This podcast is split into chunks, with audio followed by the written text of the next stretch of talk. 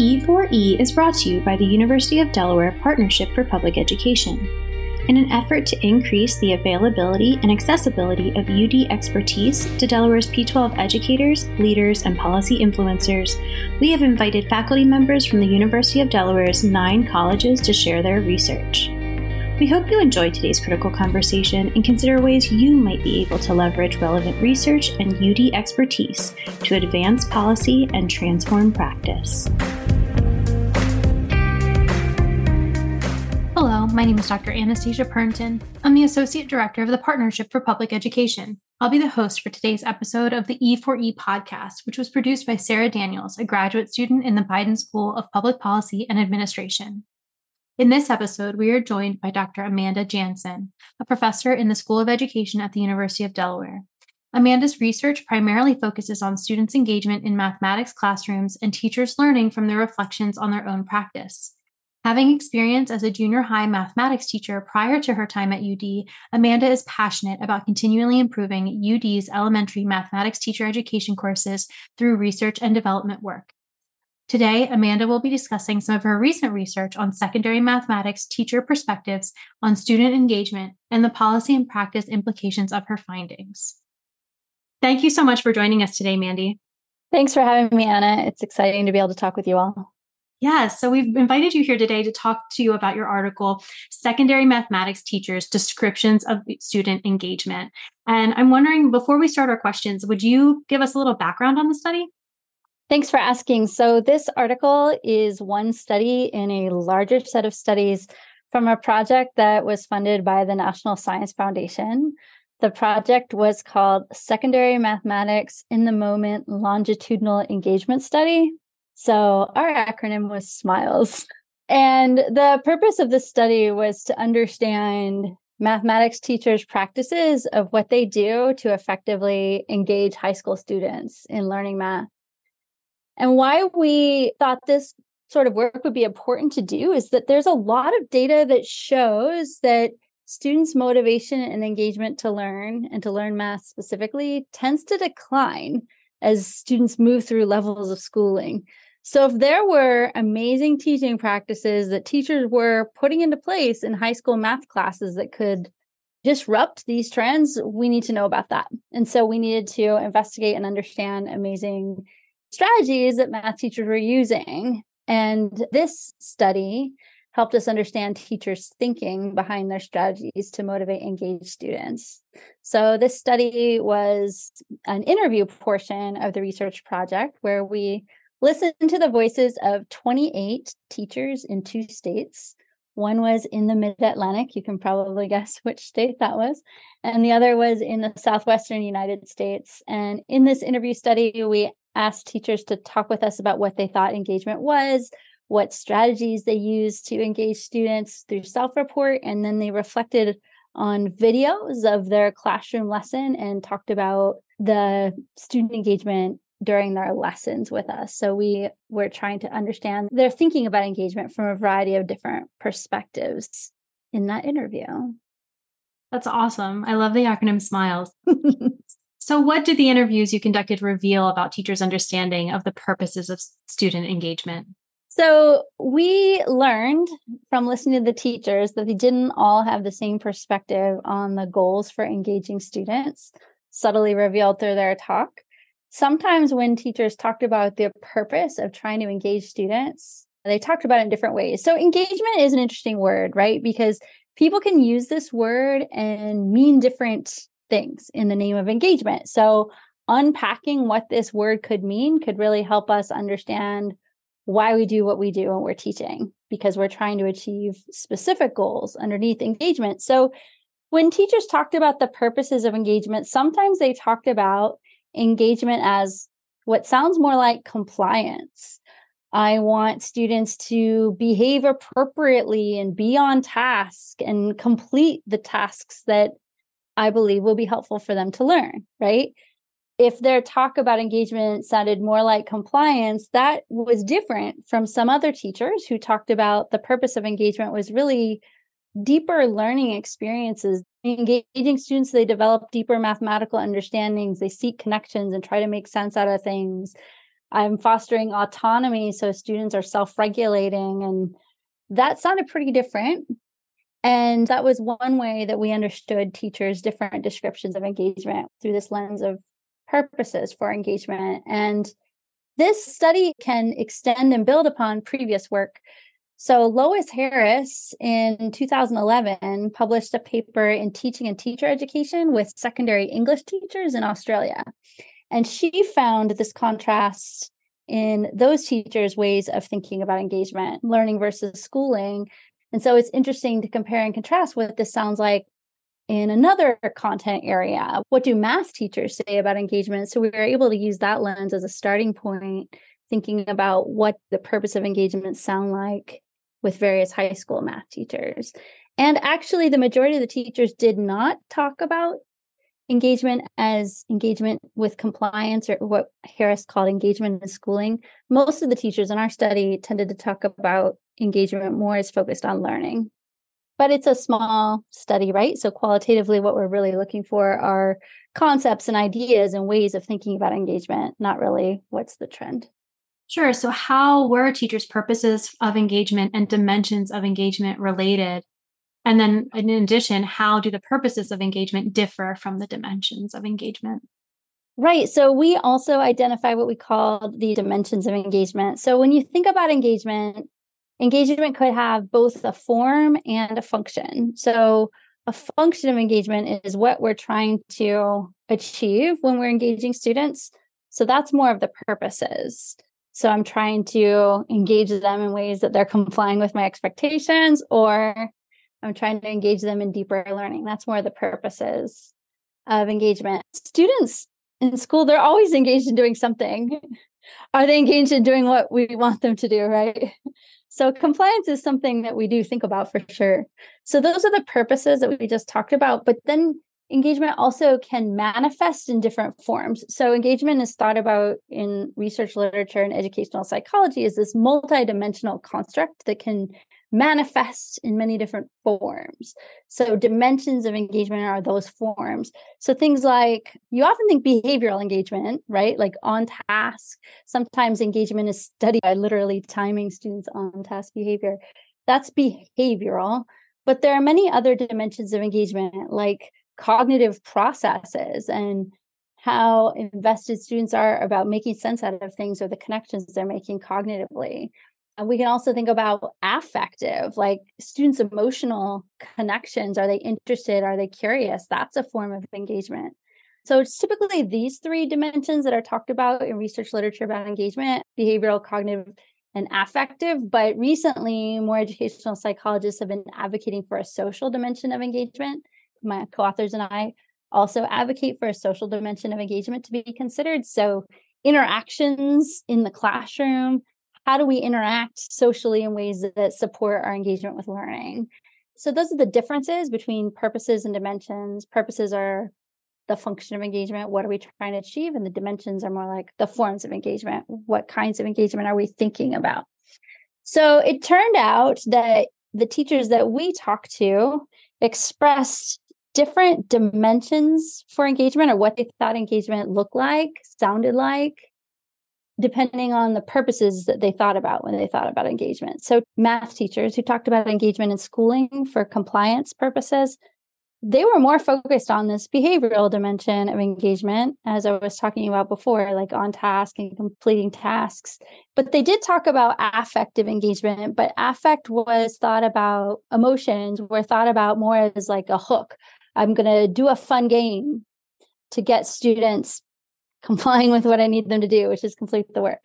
In contrast, when a teacher talked about the purpose of engagement as learning, trying to understand, they talked about the forms of engagement or the dimensions of engagement in more about the cognitive processes involved, the social dynamics of the classroom that foster those cognitive processes.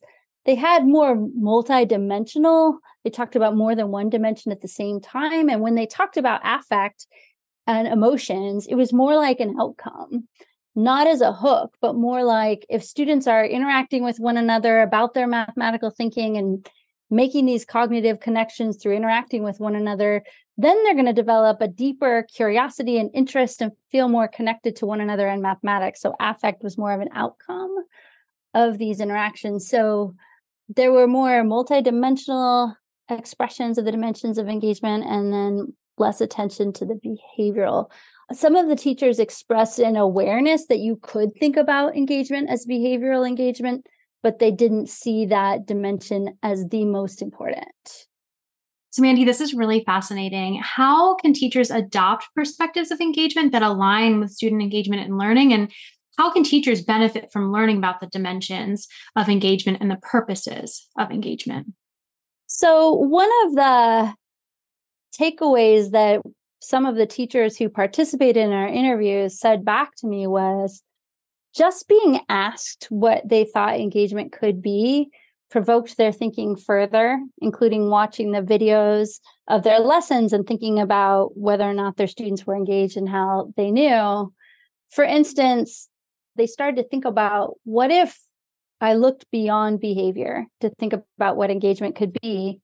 Because, first of all, with our behavior, we could always fake it. We can pose. There's an idea called pseudo engagement. It looks like we're really working hard, but we're really like thinking about other things. And maybe it looks like we're taking notes, but like in my day, we would be writing notes to our friends.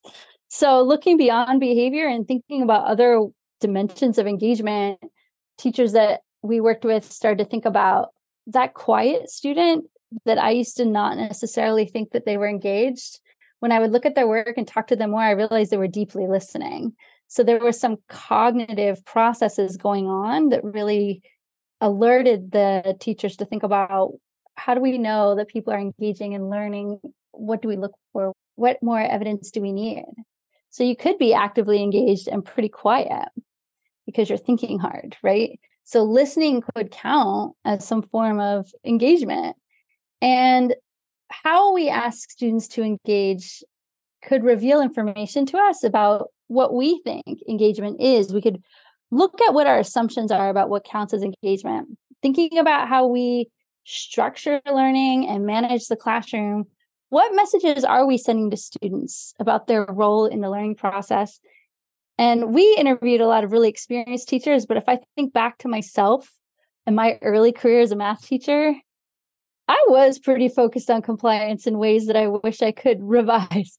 I mean, I was pretty obsessed with helping them keep a really organized math notebook and the amount of time I was spent talking to them about how to set up their math book that really didn't have that much to do with the connections that they were making and then sometimes I would visit a colleague's classroom and observe, and there would be these fascinating math conversations going on in small groups and classroom discourse.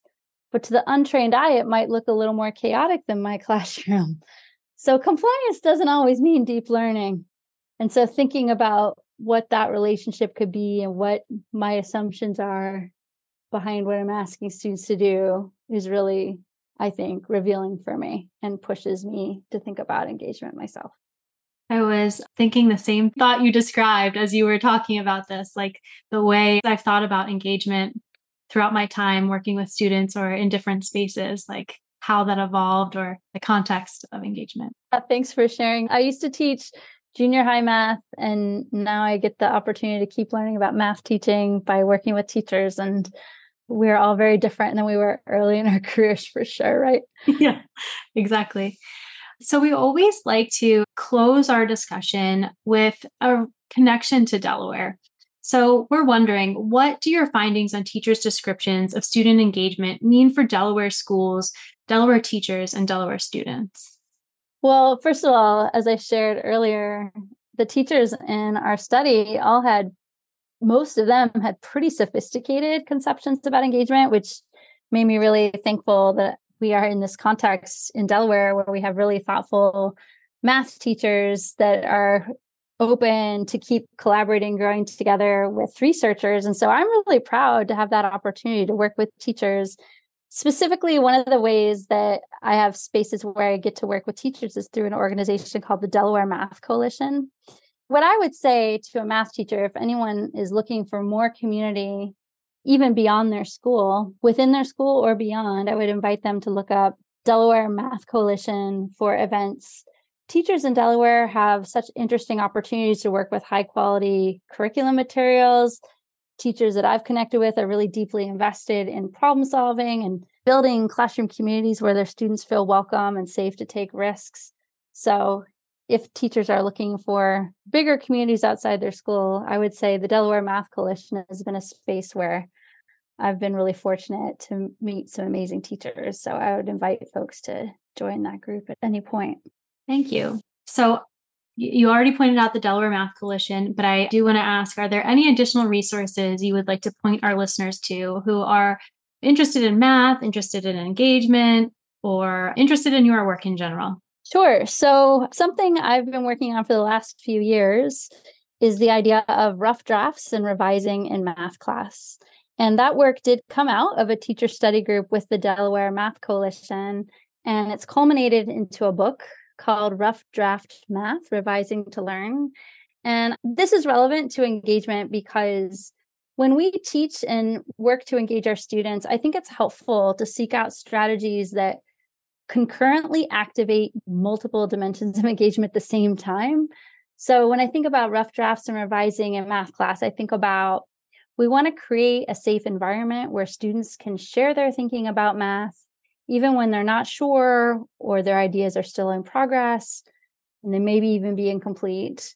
So we want to treat all mathematical thinking as a draft, as work in progress, and then give students opportunities to collaborate and share those drafts with one another. Encourage students to try to understand each other's drafts. And then, based on that, try and understand each other and share their own thinking give students time to revise their thinking because math tends to have this reputation that I need to get the right answer quickly or I don't know what I'm doing. But it's really the case when you're trying to understand anything new, it takes time and it's an iterative process. So, rough drafting and revising can address multiple dimensions, and the purpose would be for learning, but it can address multiple dimensions of engagement at once cognitive, the process of really working to understand something and revising those ideas, affective or emotional engagement, creating a safe space where students can take risks and share their thinking and seek to understand each other. And then the social dimension of having that peer collaboration to keep revising our thinking. So it's one set of strategies, but we can achieve multiple goals at the same time. I would love it if teachers continue to develop and share strategies that really got at multiple dimensions of engagement. But rough draft math, we worked on this in the state of Delaware and states all over the country, and even some countries outside of the United States are really invested in this. And it's just an idea. And so teachers can contribute to the knowledge base of how to enact rough drafting and revising in math class by taking the idea and amending it to their context. You could do this no matter what your curriculum materials are. So I would say that's something else that I've had the opportunity to learn about from collaborating with Delaware math teachers. Thank you for asking. Yes, thank you so much for sharing. Is there anything else you want me to give you an opportunity to talk about? Something else I'd like to add, Anna, is that I'm very grateful for the opportunity to collaborate with other researchers on the SMILES project. This project was from the National Science Foundation, and the principal investigator on the project is named Jim Middleton, and he works at Arizona State University. And there were a number of doctoral students at both the University of Delaware and Arizona State University that I'm really thankful for to have the opportunity to collaborate with on this project. And so the co authors of this paper, Secondary Math Teachers' Descriptions of Student Engagement, were Kelly Curtis, who now works at the School Success Center at the University of Delaware, Amanda Mohammad Mirzaei, who was a graduate student at the University of Delaware, and she now works at Manhattanville University outside of New York City. Kathy Cullicott was a graduate student at Arizona State University. And Ethan Smith is a graduate at the University of Delaware who now works at Washington State University Tri Cities campus. So those folks, along with Jim Middleton, were co-authors of the study with me, and I'm really thankful for their collaboration on this work. Awesome. Thank you so much, Mandy. We really appreciate having you on today's episode of the E4E podcast. And we will have the things that you mentioned linked in the description below. So, again, thank you so much for joining us. My pleasure. Thanks. Thank you. Thank you for listening to this episode of E4E brought to you by the University of Delaware Partnership for Public Education. For more information about the work being done by the Partnership for Public Education, please visit our website at www.udel.edu/ppe.